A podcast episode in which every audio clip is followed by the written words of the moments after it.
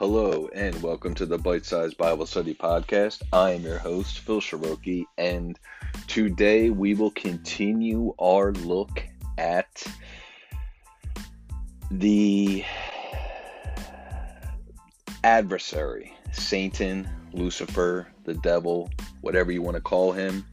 It's important that we know our enemy, and um, in our first part here, we looked at the story of Job one reason I wanted to start with that was because just seeing the spiritual realm, having a little glimpse into the interaction between the Lord, the capital L O R D, as well as Satan.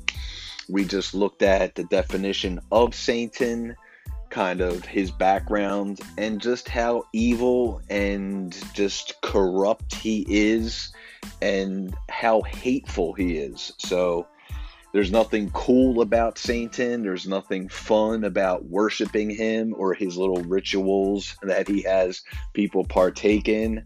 Um, so don't deceive yourself. Um, anyone that practices witchcraft, black magic, or worships Satan openly, they are an open adversary to God, and I would highly caution them to change their ways, repent, and ask God to forgive them, and He will bring them out of that lifestyle, forgive them, and show them what true power is in the spiritual realm and in this physical realm.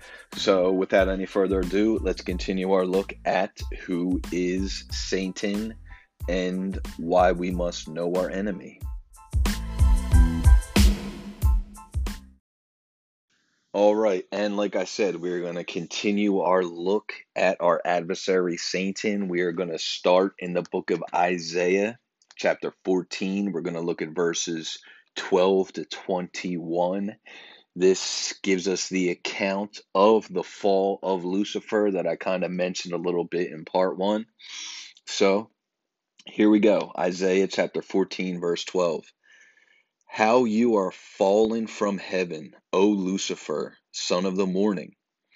How you are cut down to the ground, you who weakened the nations! For you have said in your heart, I will ascend into heaven. I will exalt my throne above the stars of God. I will also sit on the mount of the congregation, on the farthest sides of the north. I will ascend above the heights of the clouds. I will be like the Most High. Yet you shall be brought down to Sheol, to the lowest depths of the pit. Those who see you will gaze at you and consider you, saying, Is this the man who made the earth tremble, who shook kingdoms, who made the world as a wilderness? And destroyed its cities, who did not open the house of the prisoners? All the kings of the nations, all of them, sleep in glory, everyone in his own house. But you are cast out of your grave like an abominable branch, like the garment of those who are slain, thrust through with a sword, who will go down to the stones of the pit like a corpse trodden underfoot. You will not be joined with them in burial, because you have destroyed your land and slain your people. The brood of evildoers shall never be named. Prepare slaughter for his children, because of the iniquity of their fathers, lest they rise up and possess the land and fill the face of the world with cities. So we're going to look at first the definition of Lucifer, as noted in Isaiah chapter 14, verse 12. Satan was once an angel called Lucifer, who, in love with his own beauty, fell into pride and self centeredness. His rebellion manifests in five I will statements addressed against God. With five utterances, he declares he will take the place of the Most High God.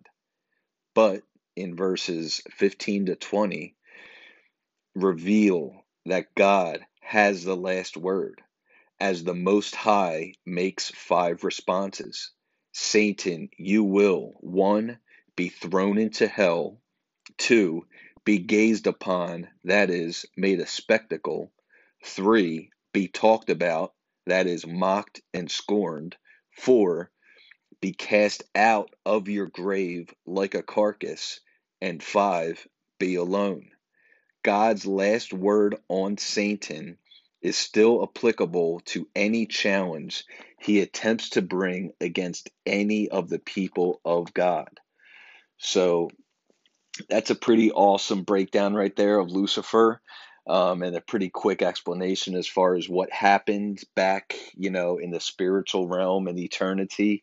That um, basically he rebelled. He wanted to be God. And if we look around at people around us, you know, evil, wicked people, people that don't surrender their lives to the Lord Jesus Christ, everyone is their own God. And I don't care what you think you know, who you think you know, or who you think you are.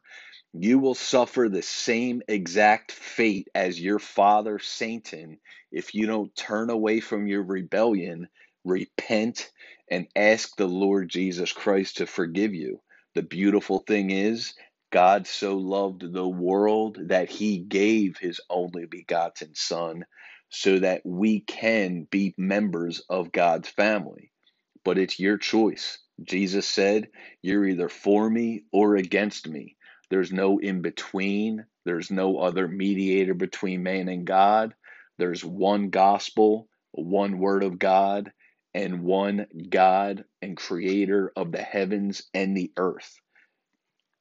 So we're going to look at the notes now for, again, Isaiah chapter 14, verse 12 to 21. Lucifer, son of the morning. These verses also have a double application. They are still part of the proverb against the king of Babylon. The language, however, shows that he is a type of Satan. Lucifer means light bearer. The basic sin, that of unchecked personal ambition, desiring to be equal to or above God.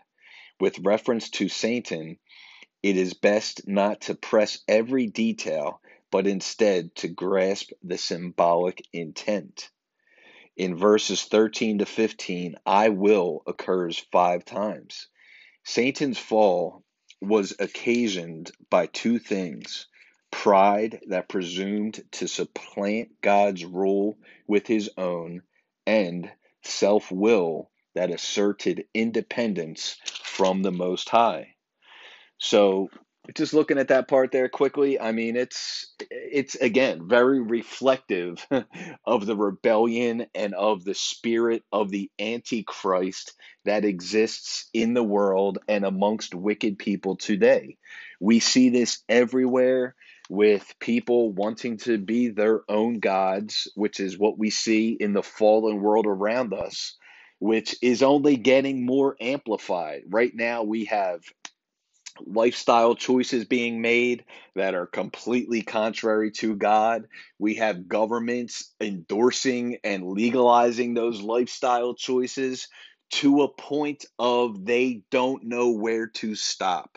I just saw now that polygamy is now being considered to be legalized.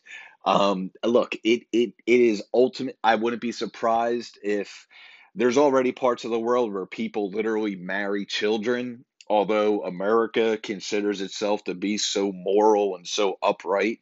I wouldn't be surprised if we soon see this illegal age of marriage being lowered and lowered if the Lord doesn't come back before then to just put an end to all of this madness that is going on around us. So, we're going to jump over now to Ezekiel chapter 28, verses 11 to 19. And what this is talking about is the king of Tyre, but this is an, uh, an absolute illustration of the fall of Satan and what is to become of Satan in his final judgment for his rebellion and wanting to be his own God and to be above the Most High. So, again, we're in Ezekiel chapter 28, starting at verse 11. Moreover, the word of the Lord came to me, saying, Son of man, take up a lamentation for the king of Tyre, and say to him, Thus says the Lord God, You were the seal of perfection, full of wisdom and perfect in beauty. You were in Eden, the garden of God. Every precious stone was your covering the sardius, topaz, and diamond, beryl, onyx, and jasper, sapphire, turquoise, and emerald with gold. The workmanship of your timbrels and pipes was prepared for you on the day you were created. You were the anointed cherub who covers. I established you. You were on the holy mountain of God. You walked back and forth in the midst of fiery stones. You were perfect in your ways from the day you were created till iniquity was found in you. By the abundance of your trading, you became filled with violence within, and you sinned. Therefore, I cast you as a profane thing out of the mountain of God, and I destroyed you, O covering cherubim, from the midst of the fiery stones. Your heart was lifted up because of your beauty. You corrupted your wisdom for the sake of your splendor. I cast you to the ground. I laid you before kings, that they might gaze at you. You defiled your sanctuaries by the multitude of your iniquities, by the iniquity of your trading. Therefore, I brought fire from your midst. It devoured you, and I turned you to ashes upon the earth, in the sight of all who saw you.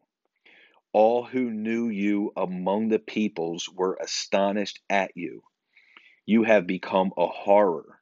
You shall be no more forever. And um, we're going to look here now at the notes again for Ezekiel chapter 28, verses 11 to 19. This lamentation is similar to a taunt song addressed to the king of Tyre. Many see in this passage the fall of Satan, a view held by several of the church fathers in the second half of the fourth century AD. Such an interpretation is strengthened in light of its extreme descriptions, but does not take full account of the context. The fall of the king of Tyre might equally reflect the fall of Adam, the first king, as well as the fall of any proud man. In this sense, one can also see Satan's fall for the fall of any proud person reflects the fall of Satan, who in himself personifies pride. Like Adam or like Satan prior to his fall, the king of Tyre belongs to God in a unique way and is perfect in creation. He is destined to carry out God's plans and is placed in Eden in the presence of God. Unlike Adam, who was naked, the king of Tyre is covered with every precious stone to denote his beauties and glories. Quickly, um, it basically says here the stones on the breastplate of the high priest. They were very symbolic. So the high priest of before um, when they would worship and in the temple um, they would wear a specific vest that were covered in the same stones that are mentioned here. Coincidentally enough i mentioned in the first part here how they're looking to build the third temple and they've already actually made this breastplate or this vest and put these same exact stones in that vest. So the preparation for this third temple is well beyond anything. They have the plans drawn up, they have the plot of land. Basically, all they need to do now is break ground, and they will have this third temple be constructed, and then this whole system of sacrifice will begin. which is another unfortunate marker in this um, calendar of the end days. So, quickly looking at that word beauty, where it mentions in chapter 12, you were the seal of perfection, full of wisdom and perfect in beauty. Beauty, splendor, brightness, fairness, perfect in physical form, flawless in symmetry. Yophi is the word, is derived from the verb yafa, to be beautiful, lovely, fair, and graceful. Yophi occurs 18 times in the Old Testament, and one half of these occurrences are in Ezekiel. In the present reference, the king of Tyre is described as being perfect in beauty at his origin. In Ezekiel 16, verses 14 15, the beauty that God bestowed upon Israel was so extraordinary that it became famous throughout the world. Zion is called the perfection of beauty. See Psalm 52. The most beautiful sight in Scripture is the messianic kings enjoying his rightful reign without end. So, Satan started as the utter beauty and perfection. He was very, they, they describe him as a very high ranking angel. I mean, he could have literally been second or third in command in the kingdom of God, which would make total sense that he was so close to God that he eventually rebelled and wanted to be God because, like any jealous, you know, um, uh, you know, you have a CEO of a company and then you have the supervisors or whoever, they may see themselves as quote unquote next in line. But the foolish error of Satan was thinking that the eternal God was ever going to be off his throne. because thankfully, God, the eternal Trinity, the Godhead, that is the creator of all that is around us and us ourselves, whose life, whose breath we breathe in our very lungs to this day, He is forever. He is eternal. All things will pass away, but the Word of God will always remain. And that Word of God is Jesus Christ. He is the Alpha and the Omega, the beginning and the end. No one else, nothing else. There are no other gods before him.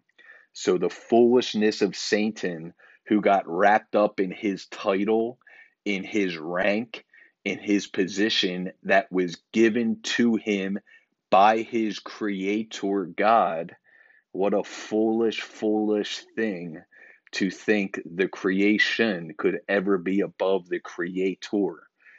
Absolute foolishness, and it just is throughout the world we see this the rebellion i mean if you look at the world it is a total reflection of satan and his rebellion and it makes total sense because he is the prince of this world not the god of this world but he is the prince he is in control and has dominion over this fallen world how did that happen well we gave it to him when we fell and sinned in the Garden of Eden. And ever since that moment, from that moment on, this world has been Satan's playground and his dominion.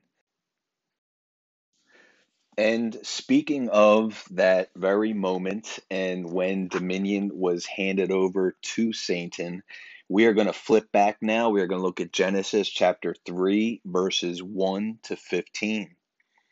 Now the serpent was more cunning than any beast of the field which the Lord God had made.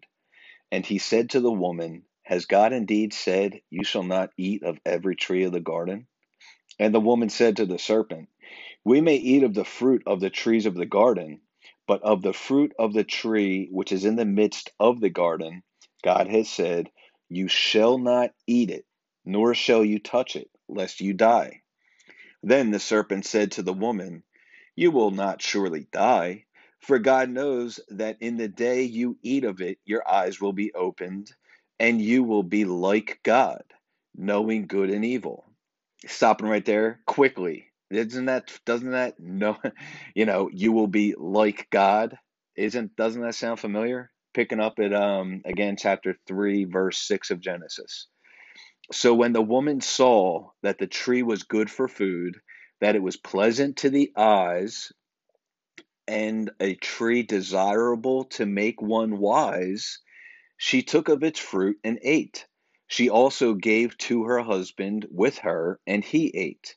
Then the eyes of both of them were opened, and they knew they were naked. And they sewed fig leaves together and made themselves coverings. And they heard the sound of the Lord God walking in the garden in the cool of the day. And Adam and his wife hid themselves for the presence of the Lord God among the trees of the garden. Then the Lord God called to Adam and said to him, Where are you? And he said, I heard your voice in the garden, and I was afraid because I was naked, and I hid myself. And he said, Who told you that you were naked? Have you eaten from the tree of which I commanded you that you should not eat? Then the man said, The woman whom you gave to be with me, she gave me of the tree, and I ate. And the Lord God said to the woman, What is this you have done? And the woman said, The serpent deceived me, and I ate. So the Lord God said to the serpent, Because you have done this, you are cursed more than all cattle, and more than every beast of the field. On your belly you shall go, and you shall eat dust all the days of your life.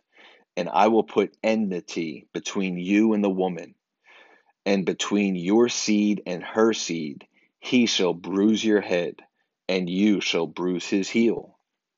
We're going to stop there and quickly, I mean, it's very interesting. The more I read this account of the fall of man, the more I see just how even now uh, when we um, as christians you know in fellowship with the lord when we fall when we sin we want to hide ourselves from god even though he seeks us still even though he's still there readily available to us. Um, it's just very um, very similar to our experience that we have this visual literal account of what happened when again we're looking at this because we're looking at when we basically gave dominion to Satan when the woman, you know, when per, when man basically fell and if you look and again take note of the fact that the food looked good to the eyes and the tree was desirable the, to make one wise. That is, they went and sought other knowledge other than what God had revealed to them. They were tempted in a way in which they thought that they would go off and do something in secret, yet God knows all. God knew immediately what had happened. He, he foreknew before the creation of the heavens and the earth and man what was going to happen yet he allowed it to happen because we all have a free will to choose what we are going to serve who we are going to serve if you choose to serve anyone other than god including yourself you are at enmity with God. You are his enemy until you humble yourself and surrender yourself to the Lord. Then, at that time, you are restored back to that amazing fellowship and that amazing relationship that God created us all to have, starting with the very first man and woman, Adam and Eve who, again, that was broken when they sinned and rebelled against God. So we're going to quickly look at the notes here for, again, Genesis chapter 3, verses 1 to 15. The chapter, The Fall of Man, introduces two dominant themes of Old Testament theology God is personal and redemptive, and man is sinful. The reader will not fully understand the Bible without grasping these two great truths. So, quickly stopping there, again, I always say how personal and intimate God is, and the fact that He is always there to forgive us. This redemption is basically the theme of the entire Bible. It, throughout the Old Testament, God is constantly redeeming the Israelites, the Jews, His chosen people. And then ultimately, the old covenant was broken when the new covenant was introduced with Jesus coming and doing the ultimate act of redemption, which is living, well, stepping down from heaven, being birthed through a woman, which is where you see this whole act in verses 14 and 15 laid out, where basically the woman is, although she contributed initially to the fall, she is also used by God to birth Jesus showing her role in the redemption of man as well as initially the fall of man. So this isn't any type of there's some strange theologies out there. People might think women are quote unquote weaker than men. That makes no sense. There's no biblical basis for that whatsoever. That's just frankly um, men wanting to position themselves above for some reason women when we're called to love women we're called to lift them up to respect them and vice versa. So again god shows right here that he planned on using the woman to birth ultimately jesus his son jesus stepping down coming through this earth or excuse me walking this earth living a perfect, sinless life, and then ultimately creating that situation with the cross of Calvary, where the ultimate act of redemption was completed, where Jesus became the Lamb of God who was sacrificed, whose blood, perfect, sinless blood, both 100% and 100% man and God, was shed for the world so that we could be redeemed. And at that point, God opened up redemption, not only from, He took it from just His chosen people, the Jews, based on the promises He made to the very early um, fathers of Judaism, and then opened it up to the entire world and, you know, used Paul to basically one of the greatest apostles to go out and preach to the Gentiles the gospel of Jesus Christ, all the way up to here we are, January 3rd, 2021. That very same gospel is still redeeming us, saving us, and renewing us constantly and refreshing us spiritually and empowering us to walk in the ways of the Lord as He intended. So, looking at the notes here again um, for Genesis chapter 3, verses 1 to 15, it says, The serpent is identified in Revelation chapter 12, verse 9, as Satan himself, here in corporal form. So, right there, I mean, Satan at first shows up, appears as a snake in the Garden of Eden, and is responsible for the very first sin man commits. Um, you know, it's pretty obvious right there as far as just who leads us into temptation. And it is never, we are never tempted by God. We are never um, God cannot present evil. He is not evil. He does not tempt us with evil. But as we saw with the story of Job in part one, he does allow Satan to tempt us and test us. And ultimately, the purpose of those temptations and tests are simply to prove and refine our faith in God because we have faith because He is faithful to us.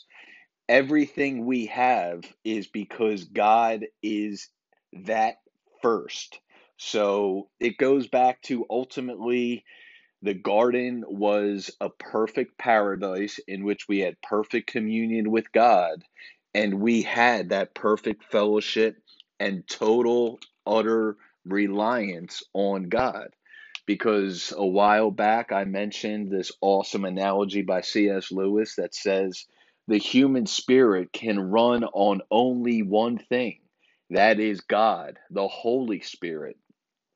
And that's why when we become Christians and surrender our lives to the Lord, the Holy Spirit comes and lives within us. And we can try to replace that with everything in the world, but there is nothing that satisfies that ultimate thirst that we have spiritually other than the Spirit of God.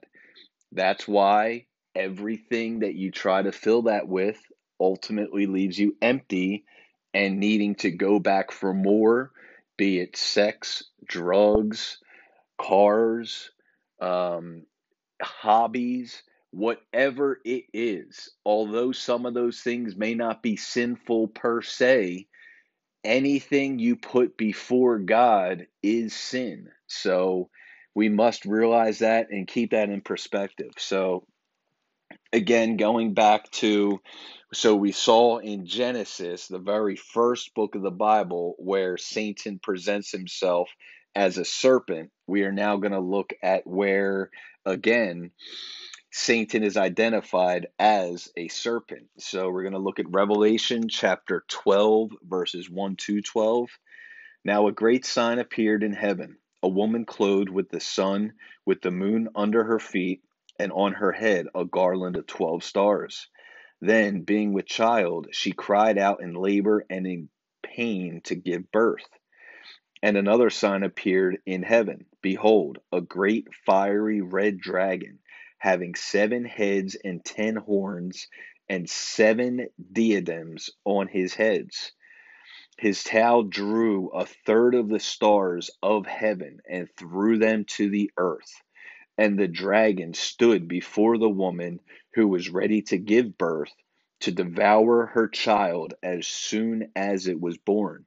She bore a male child who was to rule all nations with a rod of iron, and her child was caught up to God and his throne.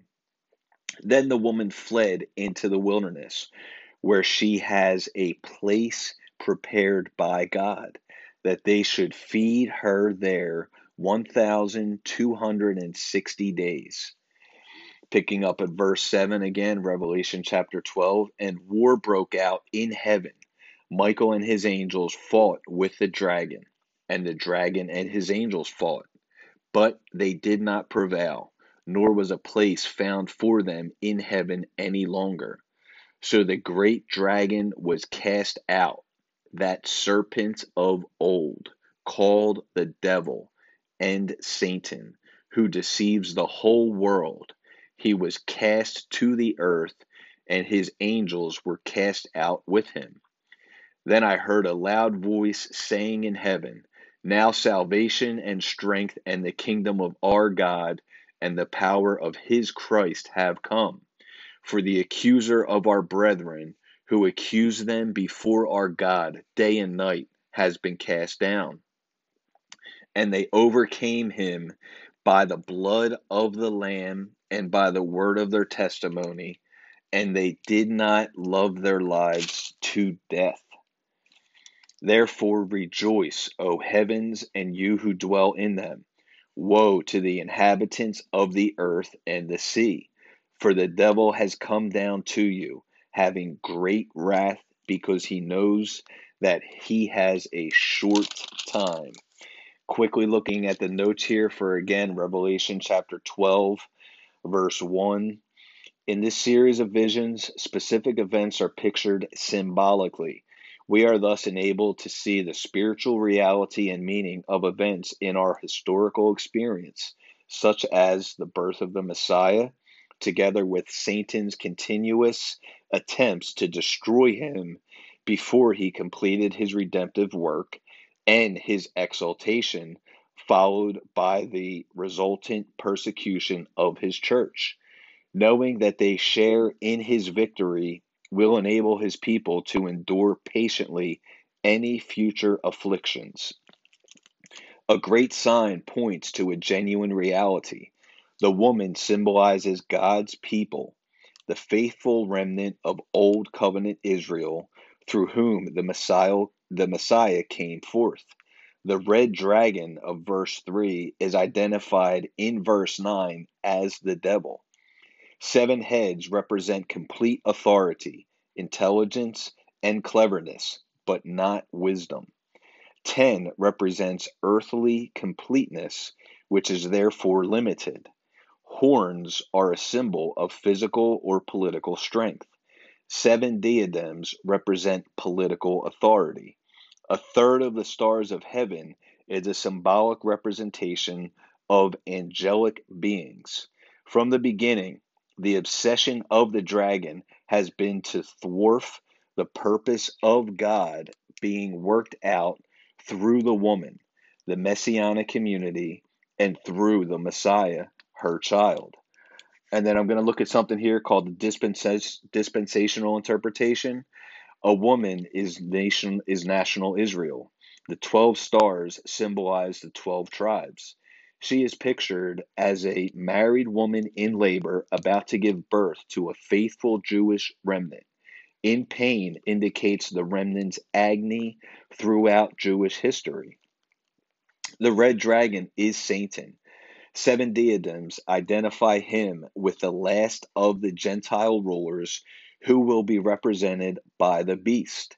Some scholars feel that a third of the stars of heaven is symbolic of the angels who cast their lot with Satan in his rebellion against God.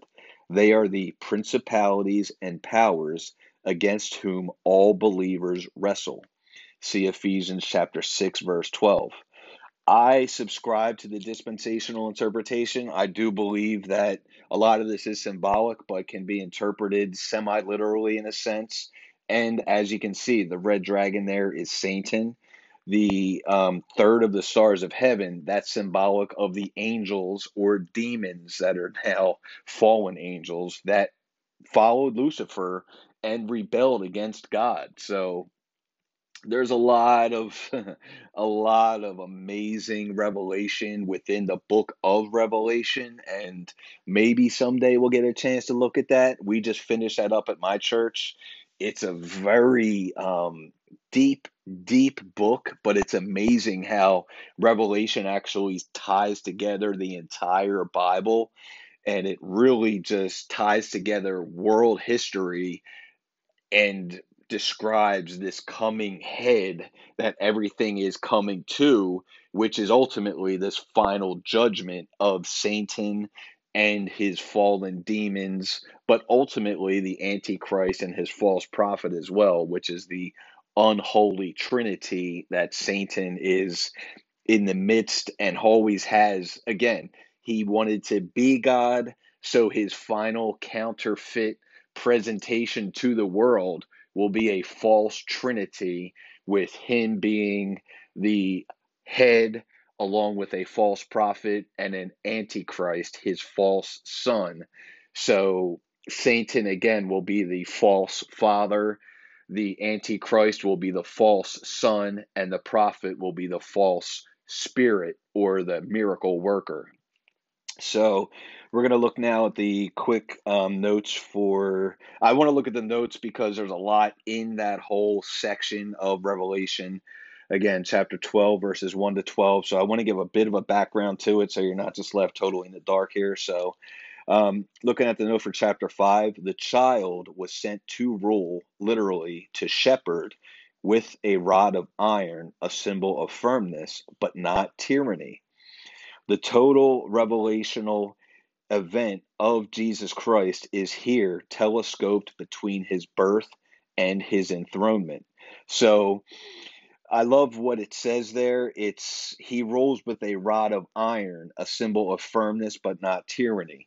That's the major difference between God and Satan slash evil rulers on this earth, tyrannical rulers that we have seen and that we will see ultimately in that final ruler, the Antichrist, the evil ruler that is.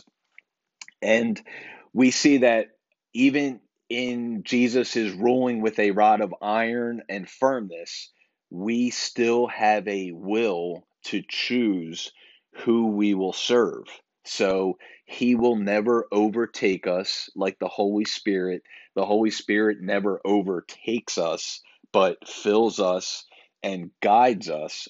But God is not an overpowering God, as in when God gives the commandments, the first commandment, he basically says, I am the Lord your God, and you shall have no other gods before me. And what he's saying there is he's clarifying who he is, but he is also commanding them to choose to have him above all other things in life, as we are called to do to this very moment and this very day as his followers. So, quickly again, that dispensational interpretation from the Jewish remnant Christ, the male child, is born to rule all nations.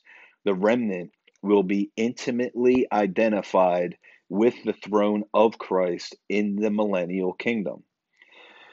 Um, and then finishing up here with the note for verse 6 the woman no longer represents the messianic community that brought forth the Messiah, but is now the church that the Messiah brought forth. The reason for the flight is given in verse 13. A place prepared by God is where he protects and lovingly provides for his people. 1,260 days is the consistent symbol for affliction and persecution of the witnessing church. So, looking quickly here at the dispensational interpretation, national Israel is evidently to be providentially protected during the Great Tribulation by some type of flight. The wilderness here could be Petra in Edom. Basically, there it's saying that in the end times, there's going to be great persecution. And one way that God's people will escape that persecution is fleeing the land of Israel. So, God's people, it all started in Israel. They were scattered as clearly lay, laid out in the Bible. And then now they are gathered back in the land. But at the very end of the age, they again are going to have to flee from the land due to persecution. And who knows, maybe a war, maybe a nuclear bomb goes off and just completely toxifies the land to which it's no longer inhabitable at all. Uh, Iran has said for many decades now that their entire goal with their nuclear program is to literally quote wipe Israel off the map. So these world events are all coming into place right now.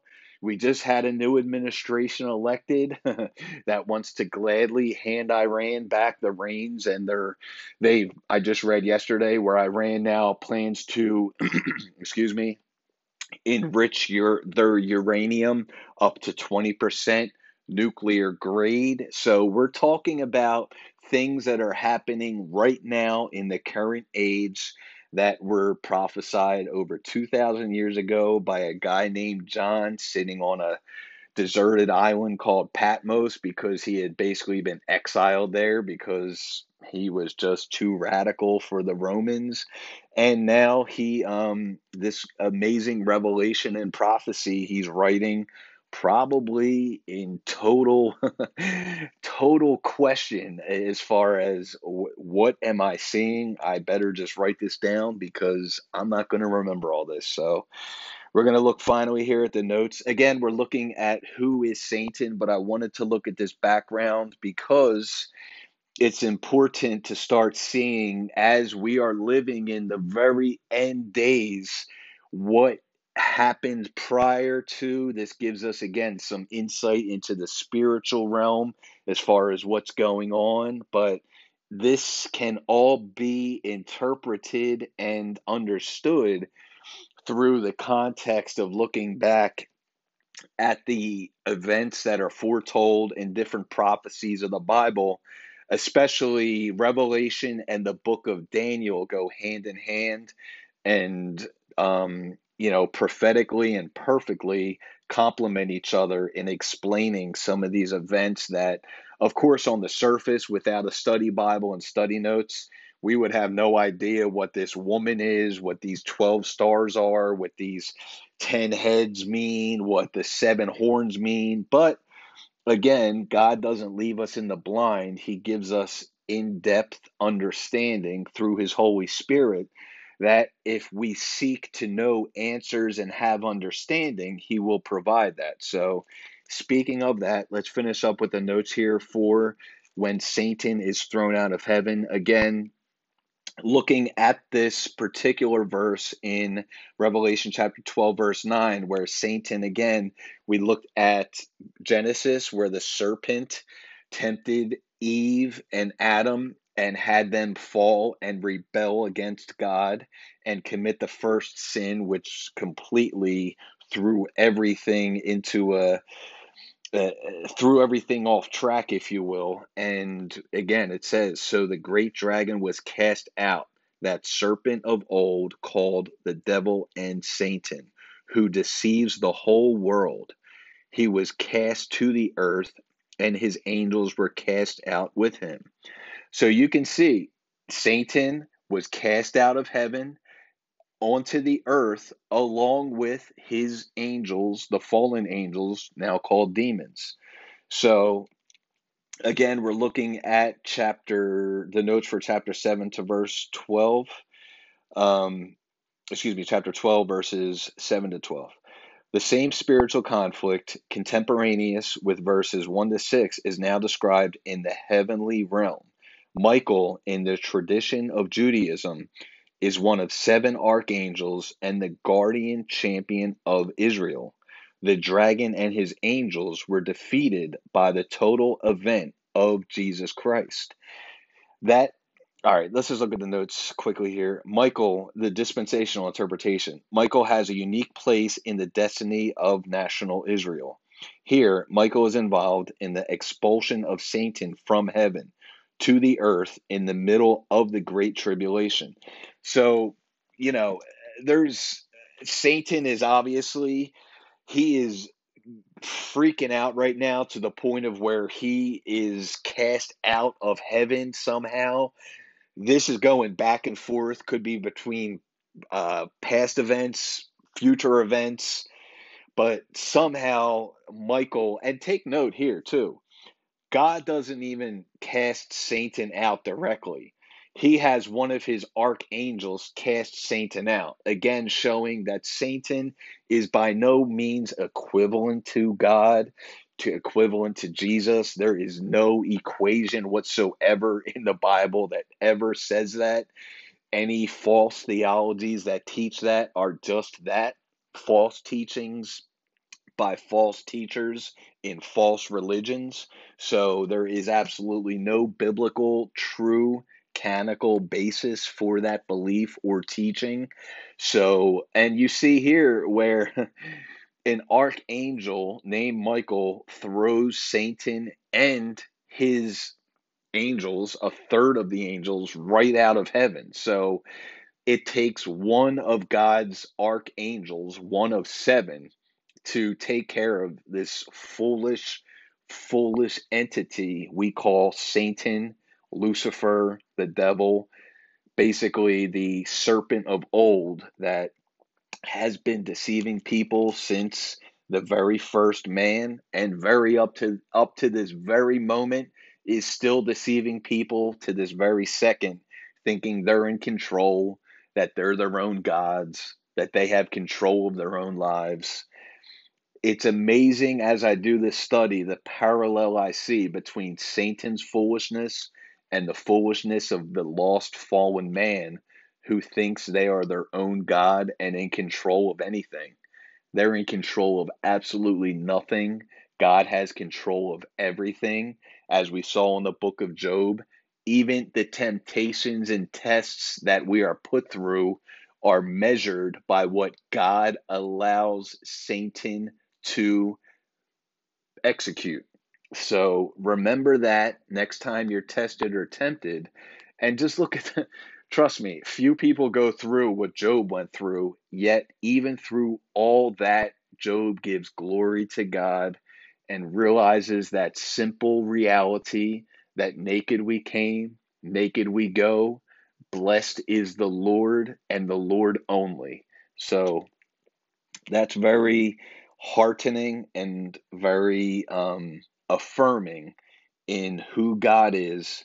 And it's absolutely incredible when we look at the brutal things that have gone on. I'm looking right now one of my books, Fox's Book of Martyrs. If you ever want to see what true persecution is, what true trials are, grab that book and look at the early church, what they went through. That that basically documents the first few centuries of persecution and martyrdom in which people went through and suffered and died for the name of Jesus as Jesus said we would and don't think because we're comfortable here in Western society that that is not going to be a reality for all someday because it is.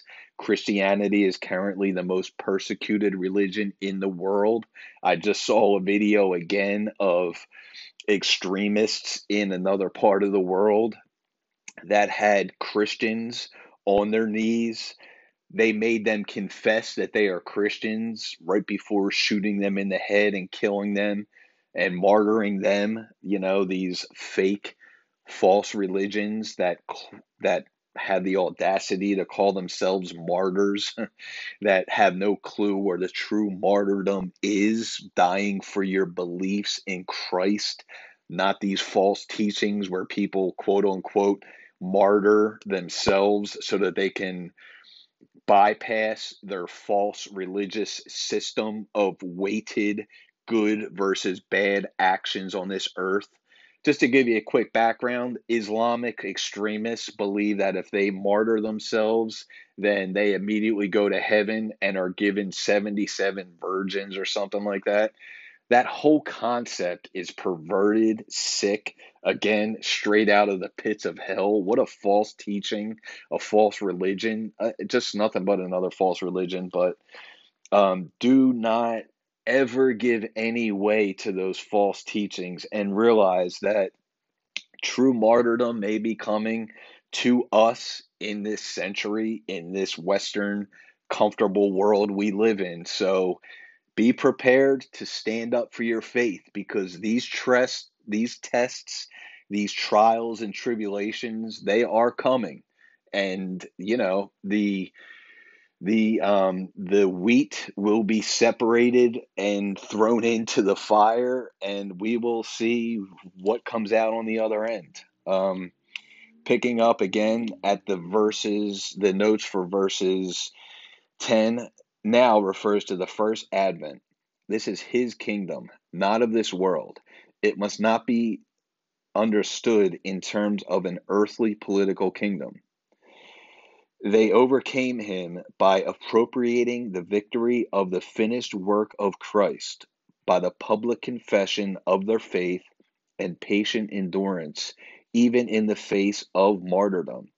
The Church's constant posture under the authority of the cross's victory by the blood of the Lamb and steadfastness to the promise and authority of God's word, the word of their testimony, is the key to their overcoming.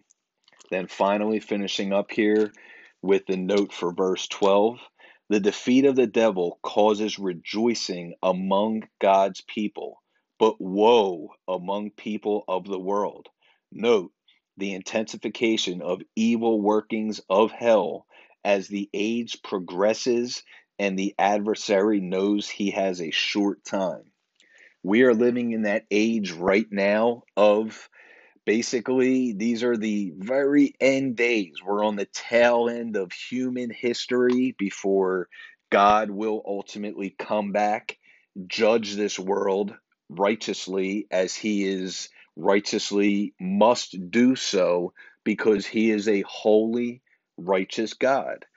There is a simple explanation to why the world must be judged. It has nothing to do with God wanting to do that. God has given people every opportunity, has given mankind every opportunity to choose their way and their path in life. And He allows us to choose His will or our will. And it's that simple. We are going to finish up in part three next, looking at that very choice that everybody makes.